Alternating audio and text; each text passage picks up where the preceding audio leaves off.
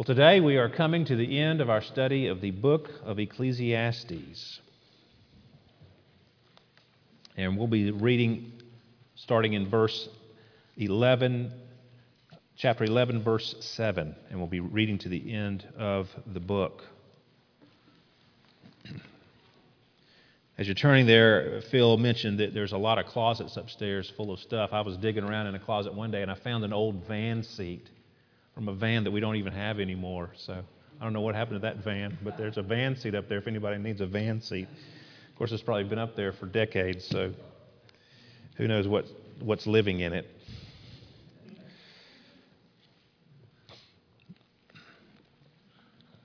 Well, let's hear God's holy, inspired, and inerrant word. Light is sweet, and it is pleasant for the eyes to see the sun. So if a person lives many years, let him rejoice in them all, but let him remember that the days of darkness will be many. All that comes is vanity. Rejoice, O young man, in your youth, and let your heart cheer you in the days of your youth. Walk in the ways of your heart and the sight of your eyes, but know that for all these things God will bring you into judgment. Remove vexation from your heart and put away pain from your body, for youth and the dawn of life are vanity. Remember also your Creator in the days of your youth, before the evil days come and the years draw near, of which you will say, I have no pleasure in them. Before the sun and the light and the moon and the stars are darkened and the clouds return after the rain. In the day when the keepers of the house tremble and the strong men are bent and the grinders cease because they are few and those who look through the windows are dimmed and the doors on the street are shut when the sound of the grinding is low, and one rises up at the sound of a bird, and all the daughters of song are brought low. They are afraid also of what is high, and terrors are in the way. The almond tree blossoms, the grasshopper drags itself along, and desire fails, because man is going to his eternal home, and the mourners go about the streets.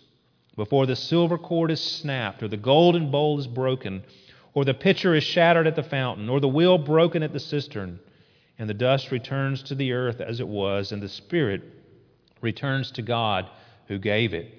Vanity of vanities, says the preacher, all is vanity.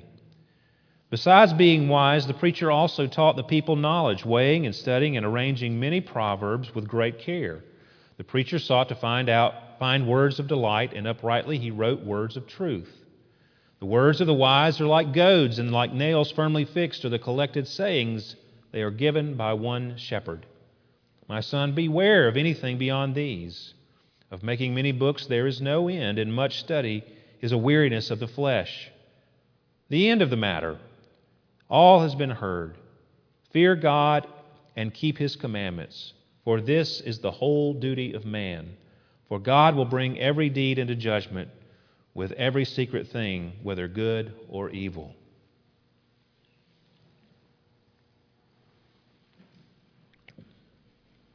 Well, it is important for us to remember things. We are uh, civically called to remember things. We have Memorial Day, we have Veterans Day. We have various holidays that we celebrate to remember important historical events and to celebrate important people in our history. Uh, we are also uh, called to remember things in Scripture. You know, if we look back throughout the Bible, time and again, uh, the people of God are called to remember, to remember things. And of course, we, re, we, we know, like next week when we celebrate the Lord's Supper, we'll be celebrating it in remembrance of Christ. The Bible is filled with times when we are called to remember, to remember. I'm reminded of the line in the song, Here I raise my Ebenezer. Uh, Hither by thy help I'm come. And, you know, we sing that song, that hymn, uh, great old hymn and we forget or we don't really know what in the world is an Ebenezer. Well, it's a reference to an Old Testament uh, account where a monument was set up to remember a great deliverance that God gave the people, uh, his people. And so they set up some stones as an Ebenezer, a stone of assistance, is what the Hebrew means. Uh, Ebenezer is a Hebrew word. So it was a monument to remember how God had delivered the people. And so when we sing that in the song, we're remembering. Here I raise my Ebenezer. I'm, I'm remembering that God has brought me to this place with his help. And so we're called to remember. and the passage before us is no different. We're called to remember a couple of things. And, and I'm going to follow the, the way that I've been doing this throughout Ecclesiastes and give you the bad news first and really make you depressed. And then I'll hit you with the good news at the end. So hang in there for a few minutes. It's going to get dark in, in the next uh, couple of points. Because the first thing that he calls us to remember is the harsh realities of life, the inevitability of death, and coming judgment. He begins with the, the verse 7 Light is sweet, and it is pleasant for the eyes to see the sun. That verse captures the bliss of being alive. Light is sweet, and it is pleasant for the eyes to see the sun when we have the ability to enjoy the sunshine. You know, we have the blessing of living in a place where the, with a desirable climate for most of the year. Sure, yeah, it can become unbearably hot and humid in the summer, but uh, the rest of the the year is, is very mild. Our winters are mild, even though they can be quite wet sometimes. But generally, we have pleasant weather, and that makes uh, a difference in life. When life is filled with bright sunny days, it, it cheers you. And believe me, I can testify that that is the case because, as you know, we lived in England. And in England, you basically don't see the sun from November to March. It's just gloomy and cold and wet. In fact, the closer you get, of course, to December, the late December, when you have the shortest day of the year, uh, it was dark. I mean, dark by 4 o'clock in the afternoon. And the sun didn't come up until 9 o'clock in the morning. So you're taking children to school in the dark, and you're picking them up in the dark. And most of the day is in the dark. And then during the, the middle of the day, it's rather gloomy. Uh, it really does make you sad. When that first sunny day would come in March or April, you could just go outside and feel like the weight of depression just flew off your shoulders. You felt like a new person, and you realized that you had kind of descended into the depths of despair and darkness. Now, don't get me wrong, we loved our time living in England, but seasonal affective disorder is a real thing. And people would sit under sun lamps and take St. John's wort, which is supposed to lift your spirits, and other things to help through those dark months of the year. Well, hopefully, our lives are long and full of sunshine.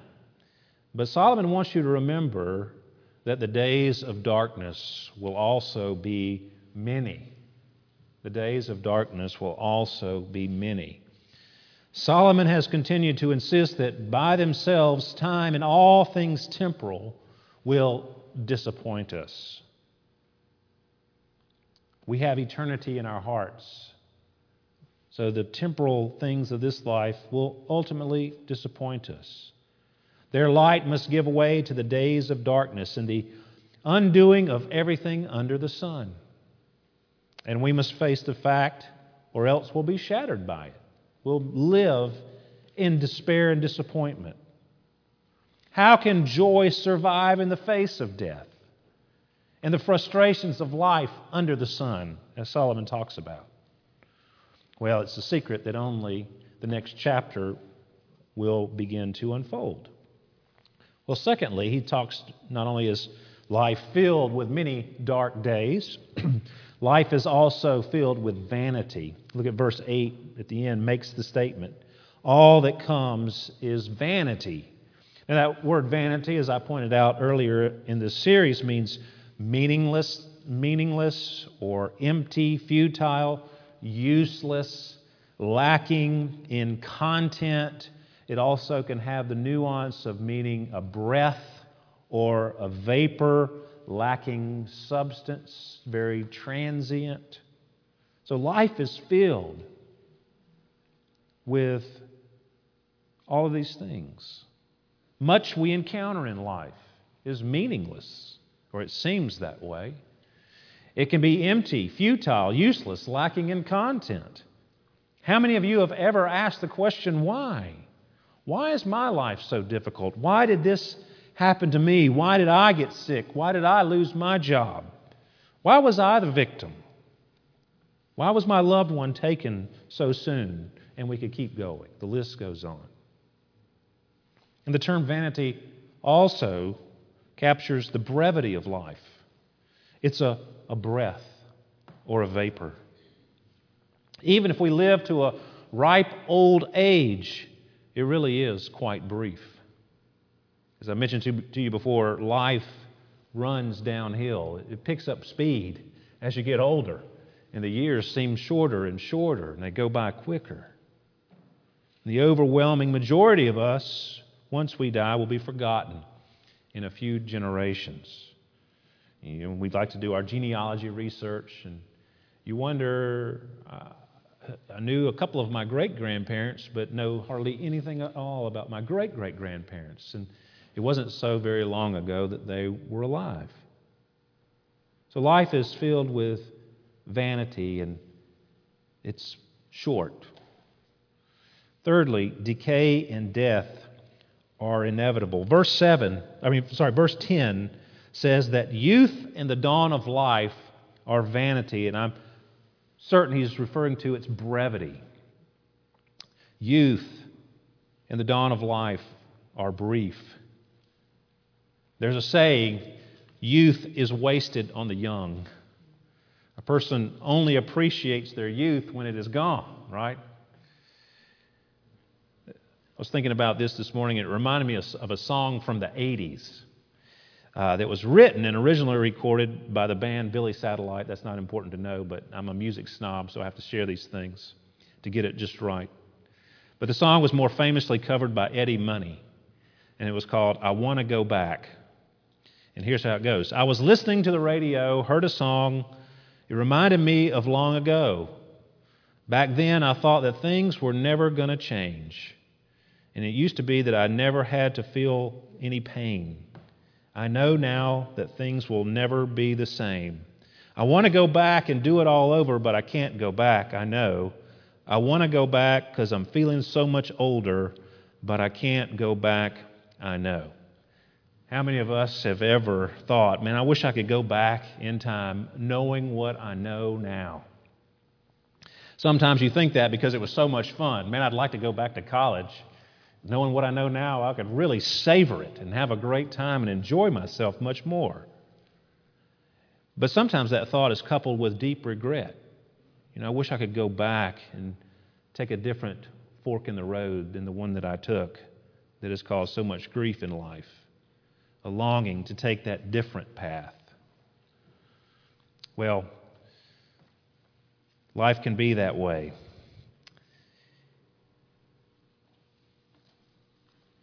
Chapter 12:1 tells us that there will be evil days and years to come where you will say, I have no pleasure in them. Then he paints a poetic picture of decay. You know, we can't go back, and what the future holds is uh, the inevitable decay. Look at verse 2. This, this is really a poem from verse 2 through verse uh, 7 of chapter 11. Before the sun, he says, Remember your Creator in the days of youth. Before the sun and the light and the moon, the stars are darkened, and clouds return after the rain. In the day when the keepers of the house tremble and the strong men are bent, and the grinders cease because they are few. Now, that word grinders can refer to uh, like a like a, uh, a place where you go to grind your flour, or you grind your corn, or or your other grain to make flour. But it can also refer to teeth. So this is talking about when you get older and your teeth fall out. You have few teeth.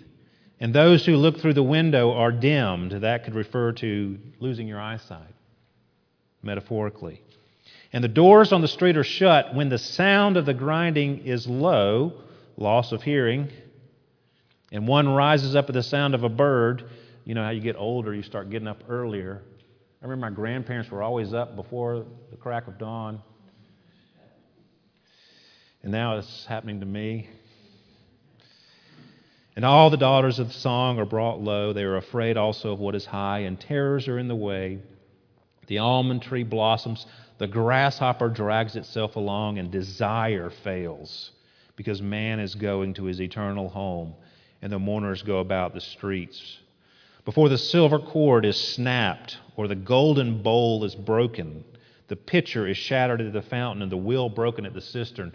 Water symbolizes life, and this is water being spilled out uh, in this poetic language. In verse 7, the dust returns to the earth as it was, and the spirit returns to God who gave it. So it really is a picture, a metaphorical picture of decay. And throughout Ecclesiastes, Solomon has reminded us of this disturbing truth that death is inevitable. No matter how we seek to avoid death, or even speaking of death, no matter how much our culture tries to sanitize death, we don't call it dying, we call it passing away, which is really bad theology. But it comes to us all eventually. So death and decay are inevitable. And then after that, of course, the judgment. Chapter 11, verse 9 Rejoice, O young man, in your youth, and let your heart cheer you in the days of your youth. Walk in the ways of your heart and the sight of your eyes, but know that for all these things God will bring you into judgment. You can live however you want to, but there's going to be a day of judgment. You need to be mindful that a day of judgment is coming. And then the final verse, verse 14 of chapter 12 God will bring every deed into judgment with every secret thing, whether good or evil. So our good or evil things will be brought to judgment. Of course, the New Testament picks up this.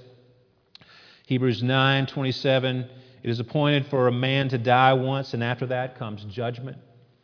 Or 2 Corinthians 5:10, we must all appear before the judgment seat of Christ so that each one may receive what is due for what he has done in the body, whether good or evil. So the day of judgment is coming. Solomon wants us to remember these things. You know, he sticks our face in the harsh reality of, of life and the difficulties of life, the decay that we're undergoing in our lives, and the ultimate death that we will all face, and then the judgment seat of Christ that, that we'll all appear before. Solomon wants us to see these things, but not just to be a killjoy he's not just trying to make you depressed. You know, he didn't just wake up on the wrong side of the bed the day he wrote Ecclesiastes. No, he wants you to be joyful in spite of all these things, but he wants you to be realistically joyful. Look, he says, verse 8 if a person lives many years, let him rejoice in them all. He wants you to rejoice in the years that you have. Verse 9 Rejoice, O young man, in your youth, and let your heart cheer you in the days of your youth. You should be joyful as a young person and as an old person. And verse 10 is also parallel. Remove vexation from your heart. Put away pain from your body. And that word pain is evil, and the word body is flesh. So you can take that to be of physical ailments, but you can also take it spiritually as well vexation. You know, you can go through your life being vexed at all these things that we're faced with the dark days, the decay of our bodies, the, the, the, the inevitability of death and judgment. Or they're just the problems of life. They can vex us. But he's saying, remove vexation from your heart. So Solomon wants us to be joyful. He wants us to, in spite of the difficulties of life, death, and judgment, he wants us to experience true joy and the only way you can do that, and this is my second point, remember your Creator to experience joy in life. He's pointing us, as He's done throughout this book, he's, He wants us to see uh, life under the sun and all of its nasty reality so that we will turn to the Creator, so that we will remember the Creator, acknowledge the Creator, fear God, and obey His commandments. Notice that this is very personal. He's not just talking collectively, though he's I mean, obviously people throughout the history of the church have read Ecclesiastes, and we're all influenced by it. But the, the commands here are all very personal. He wants you to remember your Creator as soon as possible in the days of your youth. And we're not getting any younger. So, as soon as possible, remember your Creator. And if you're not remembering your Creator, if you're not acknowledging Him and living uh, in light of the Creator, then you're missing out on the very purpose of life. Why were we placed on this earth? What's it all about? Well, to put it in succinctly in the shorter catechism, question one. You know, what is the chief end of man? What is the chief purpose of man? The chief end of man or purpose of man is to glorify God and enjoy Him forever. See, his, his desire is to have a relationship with us. He created us and He wants to know us. He wants to have a relationship with you. And sometimes we forget that. Or we act like He doesn't exist. Have you ever had a person you thought was your friend ignore you? How painful that is. We act like that towards God sometimes. We go through our lives without any thought of Him being around us at all. But the fact of the matter is, He's always with us. In fact, by His Spirit, He dwells in those who are His children. But yet we can live as if He doesn't exist, be practical atheists, even though with our lips we profess to believe in the Lord and trust Him. We need to remember our Creator and, the, and remember that He wants to know us. He wants to be our God, and He wants us to be His people. And He wants to have communion with us, a relationship with us. And He has sent Jesus Christ, His Son, into the world to die for sinners so that we can be cleansed and be able to come before a holy God and have a relationship and be welcomed into His family. And next week we'll be invited to the table to come sit down at this table. Who's invited? Who sits at your table week in and week out, or day in and day out. It's your family. They're always going to be at the table with you, eating the meal. And that's what God is doing there in the table. Remembering Christ and remembering that we're part of this family through Christ. So live coram deo, I say here. Verse 13 of chapter 12, at the end of the matter, all has been heard. Fear God and keep his commandments. You know, have an awe and a respect for God and remember God. Remember your Creator. And live, coram deo means before His face, before the face of God, before God. R.C. Sproul made that uh, phrase famous. He used it quite a bit in his writings, and sometimes he would sign off on an article or something, coram deo, R.C. Sproul. Well, coram deo, he says, he says this phrase literally refers to something that takes place in the presence of or before the face of God. To live coram deo is to live one's entire life in the presence of God, under the authority of God, and to the glory of God. To live in the presence of God is to understand that whatever we are doing and wherever we are doing it, we are acting under the gaze of God. God is omnipresent, and there is no place so remote that we can escape his penetrating gaze. That's, that's different than living a compartmentalized life where, you know, we go to church on Sunday, but we don't have a relationship with God or act like we have a relationship with God the rest of the week. So, if we want to know true joy in this difficult life that we live, we need to have a remembrance of our Creator on a moment by moment basis, to live in relationship with Him that has been made possible through Jesus and to live joyfully. He says, Rejoice in the Creator, rejoice in the one who has given you life. And that's not just a feeling you have, re- re- joy is a command. We're commanded to rejoice in the Lord always. Again, I say rejoice, Paul said. And you can't really command someone to feel something. You know, I can't just point at you and go, okay, you feel sad right now. It doesn't work that way. Or you feel happy right now. You know, you can't make someone do that, but joy is a conscious choice. Joy is something you do. And that's why he says, rejoice in the Creator. Find your joy in the Creator. Find your joy in the Lord. Make yourself rejoice in Him and look to Him and understand who He is and what He's done for you that it might bring you joy in life. Count your blessings and give glory to God. He's given you life, He's given you salvation. He's referred to in this passage not just as the creator, but the shepherd. He has given us, and you'll see in the next section, he's given us his word, and it's come from one shepherd. He's a shepherd. He's, he's, he's got a flock that he's gathered, and he's watching over the flock and caring for the flock. And if you're trusting in him, you're part of his flock. And you can rejoice that you have been included in. So live joyfully. Rejoice in the Lord. Make a conscious effort to daily rejoice in the Lord. And live wisely. Uh, the the last section of this, the epilogue to Ecclesiastes, talks about Solomon. Besides being wise, this is verse 9 of chapter 12. Besides being wise, the preacher also taught the people knowledge, weighing and studying and arranging many proverbs with great care. The preacher sought to find words of delight, and uprightly he wrote words of truth. So, you, you know, Solomon, he he has uh, written much of the book of Proverbs and Ecclesiastes, Song of Solomon as well. This is wisdom literature. He wants to share with you, uh, under the inspiration of the Holy Spirit, some good things for your life, to help you in your life so that you can know true joy. Words of delight. Verse 11 The words of the wise are like goads.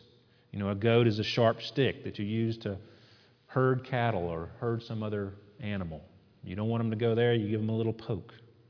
So, the words of the wise, wisdom literature like Ecclesiastes, is pointing us into the right direction, corralling us, shepherding us. And they're like nails firmly fixed. They're, they're solid, they are firm. You can hang your hat on them. You know, we say that. You can hang your hat on that. Well, the words of wisdom, they're given in Scripture, are trustworthy. You can depend upon them. And they are given by one shepherd. You know, yes, they were given by Solomon and Moses and David and the prophets and Matthew, Mark, Luke, John, Peter, Paul. All of these words were given to us, but they come from one shepherd. My son, verse 13, beware of anything beyond these. Let the word inform your life. Let the word inform your rejoicing in the Lord. Read it with the intent that I'm going to find joy in the Lord, not just to check a box every day, but to find joy in the Lord, to learn about Him, to, to have a relationship with Him. That's how you have a relationship with someone. You get to know them better you understand more about them and who they are and you know all the things they like and what they do and that's a growing relationship and that's how you come to know the Lord through his word. Find your joy in the Lord. In these dark times as we come through the years of decay and to our death and as we think about judgment you know, we need a Savior in that day, especially. And if we're just standing on our own merit, well, we'll be lost forever because we're not worthy of this. But God has loved us so much that He gave His only begotten Son that whoever believes in Him would not perish but have eternal life. Jesus didn't come into the world to condemn the world, to bring it into judgment. He came that we might have life and have it abundantly. Abundant life. Remember your Creator. Let's pray together. Oh Lord, we thank you again, as always, for your word. And Lord, it is, uh, it is a box of treasure. And uh, we pray, Lord, that you would help us to take that treasure and hide it in our hearts, that we might serve you and glorify you every moment of our lives. Forgive us, Lord, where we have compartmentalized our lives or forgotten about you or acted like you didn't exist or just flat out ignored you when we wanted to go in our own direction. Lord, we pray that you would pull us back to yourself. Use this word as a goad to shepherd us into the right place. And Lord, we pray that we would taste and see that the Lord is good, that we would that we would depend upon the promises of your word, and that we would see in doing so and trusting you and living by faith in what you've told us here, that our lives would find true joy, not just the fleeting joys of worldly pleasures, but true, lasting joy with depth. And we pray all this in Jesus' name. Amen.